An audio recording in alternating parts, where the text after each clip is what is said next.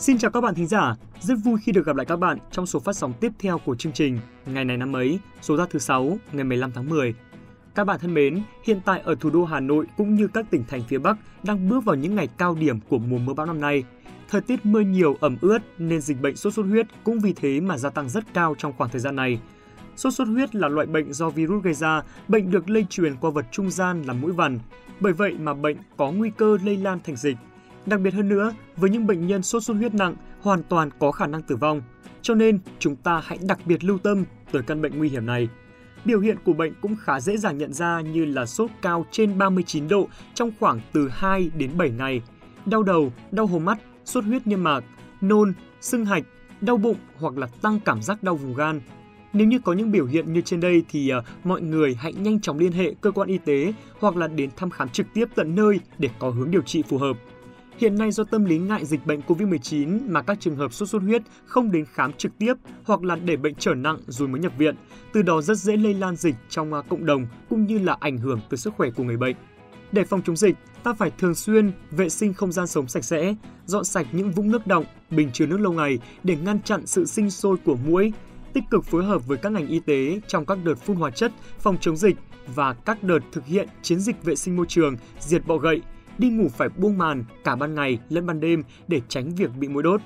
Các bạn thân mến, đợt giao mùa đang diễn ra, sự chênh lệch nhiệt độ trong ngày khá là lớn, cộng với việc ờ, thời tiết ẩm ướt, mưa nhiều nên cơ thể của chúng ta rất dễ nhiễm bệnh. Vậy nên, hãy luôn nâng cao biện pháp để phòng chống các loại bệnh trong thời điểm này các bạn nhé.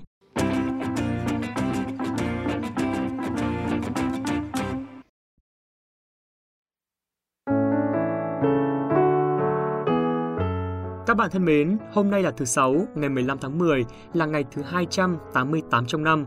Hôm nay đã là ngày làm việc cuối cùng trong tuần rồi. Chúc cho các bạn sẽ hoàn thành thật tốt công việc của mình, qua đó để có những ngày nghỉ cuối tuần thật là thư giãn, vui vẻ. Cùng với đó, chúng mình cũng xin được chúc cho các bạn có sinh nhật trong ngày hôm nay sẽ có một ngày thật nhiều niềm vui bên cạnh những người thân yêu của mình. Các bạn thân mến, thời gian của mỗi chúng ta đều miễn phí nhưng nó vô giá. Ta không thể sở hữu nó, nhưng ta có thể sử dụng nó.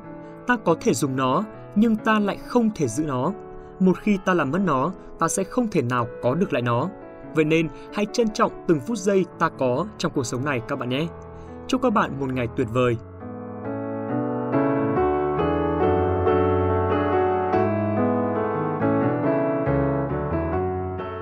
Theo chương trình, như thường lệ sẽ là một câu danh ngôn siêu ý nghĩa mà ban biên tập chúng mình muốn gửi tới tất cả các bạn. Hãy cùng nghe xem nó là gì nhé. Lòng tốt là thứ ngôn ngữ mà người điếc có thể nghe và người mù có thể thấy. Các bạn thân mến, trong cuộc sống hiện đại ngày nay, đôi khi chúng ta có cảm giác lòng tốt càng ngày càng hiếm và trở thành một thứ xa xỉ. Thế nhưng, lòng tốt khi ta tưởng như là những thứ cao xa vời vợi thì nó lại luôn len lỏi ở quanh cuộc sống của chính chúng ta – nó chỉ đơn giản như việc uh, có thùng bánh mì cho người nghèo trong thời gian dịch bệnh. Đó có thể là việc chị bán ve chai làm mà vỡ chiếc đèn xe ô tô trị giá cả vài triệu đồng, nhưng chủ xe cũng vui vẻ bỏ qua. Nó cũng có thể là việc ta giúp một ai đó qua đường thôi chẳng hạn. Lòng tốt nhiều khi không cần biểu đạt qua tiền bạc, mà lòng tốt chính là sự ờ, chân thành. Lòng tốt đến từ cái nhìn biểu cảm, từ sự sẻ chia đến sự tiếp xúc ân cần. Trong xã hội này, mỗi cá nhân là một cá thể riêng biệt, độc lập. Tuy nhiên, lòng tốt lại giống như là một chiếc cầu nối để gắn kết những tâm hồn lại với nhau. Lòng tốt không chỉ là lời nói mà nó còn là hành động. Do đó mà kể cả những người khiếm thính hay khiếm thị, thông qua những cách thể hiện khác nhau, họ cũng có thể biết được đâu là lòng tốt.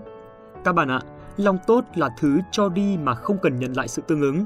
Điều ta nhận được đôi khi có thể còn quý giá hơn nhiều những thứ mà ta đã cho đi. Làm một việc tốt, ta cảm thấy vui vẻ, thấy được cuộc sống của ta mỗi ngày đều có ý nghĩa, đó chính là giá trị sống to lớn nhất. Như đã nói, lòng tốt được thể hiện bằng nhiều cách, bởi thế nếu không thể làm được điều gì lớn lao thì chúng ta hãy làm những việc nhỏ để có thể khiến cho người khác cảm thấy vui vẻ, hạnh phúc và có niềm tin hơn vào cuộc sống này. Hãy nhớ rằng lòng tốt khiến cho con người ta xích lại gần nhau hơn và sống với lòng tốt, đó là một cách để chúng ta giàu đẹp cho tâm hồn của chính bản thân mình.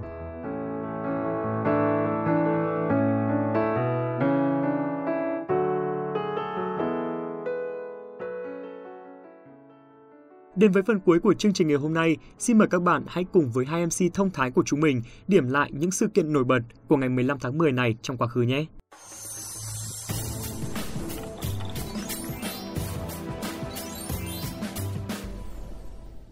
Xin chào mừng các bạn thính giả đã đến với chuyên mục ngày này năm ấy và như thường lệ, thì Quốc Đạt và Khánh Hà sẽ đồng hành cùng các bạn trong chương trình ngày hôm nay. Xin chào các bạn thính giả thân mến, xin chào Quốc Đạt. Trước tiên thì chúng ta sẽ cùng điểm qua một số thông tin chi tiết. Ngày 15 tháng 10 năm 1065 là ngày sinh của Thiền sư Minh Không, ông tổ của ngày đúc đồng.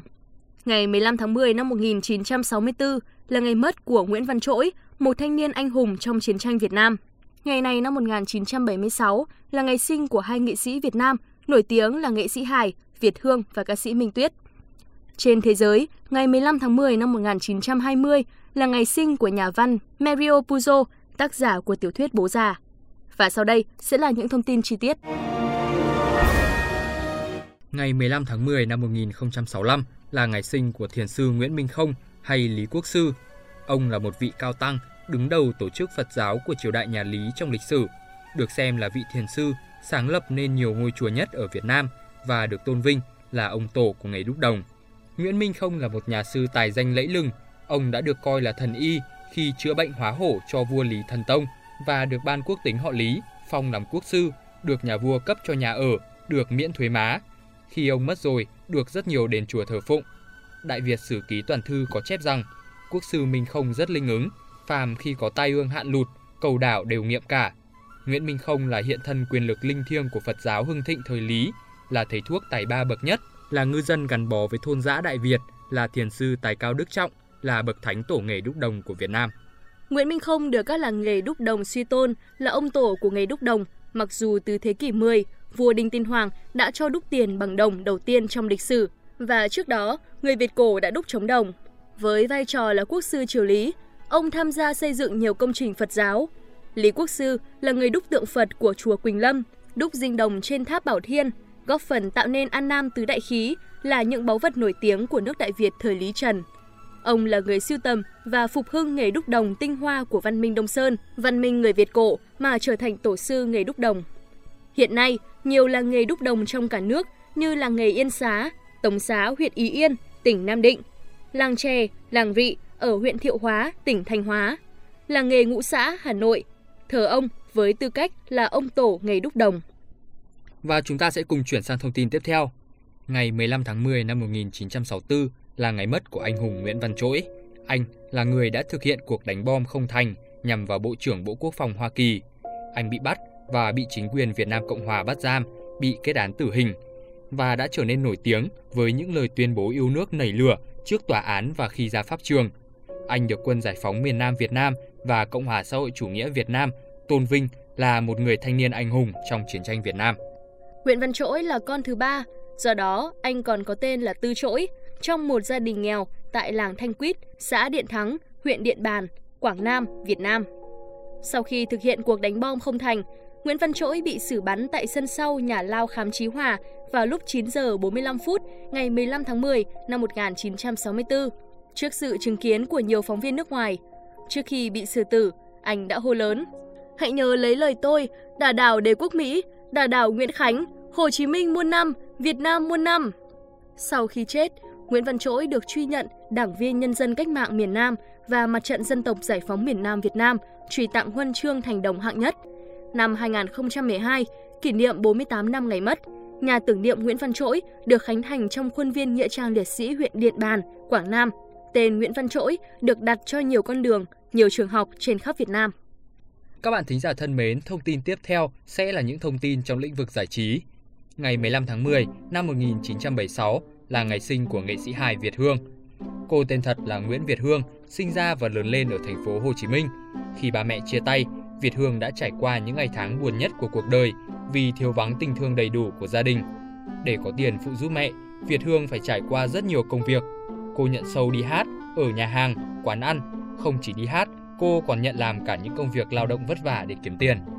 Kể từ khi còn là sinh viên trường nghệ thuật sân khấu 2, nay gọi là trường Đại học Sân khấu Điện ảnh thành phố Hồ Chí Minh, Việt Hương đã được huy chương bạc cho diễn viên xuất sắc trong hội diễn sân khấu kịch nói chuyên nghiệp toàn quốc vào năm 1995 với vai Liên trong vở Trò đùa người lớn. Sau khi được mời diễn cùng nhiều nhóm hài đình đám thời đó, cô đã quyết định lập nhóm hài riêng của mình vào năm 2002. Ba năm liên tiếp, từ năm 2003 đến năm 2005, Việt Hương đoạt nhóm hài được yêu thích nhất trong gala cười. Tạp chí Sân khấu bình chọn cô làm nữ diễn viên xuất sắc nhất của năm 2004. Trong năm 2005, Việt Hương đoạt giải Mai Vàng cho diễn viên chính kịch vở Sự cám dỗ dịu dàng, một trong những giải thưởng uy tín của báo Người Lao động. Năm 2007, cô được khán giả bình chọn là nghệ sĩ hài được yêu thích nhất giải HTV Award.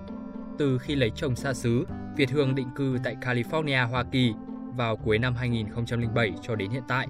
Việt Hương đã liên tục cộng tác với Trung tâm Thúy Nga và xuất hiện trong nhiều cuốn DVD Paris by Night, một sản phẩm giải trí được nhiều người xem nhất của người Việt tại hải ngoại.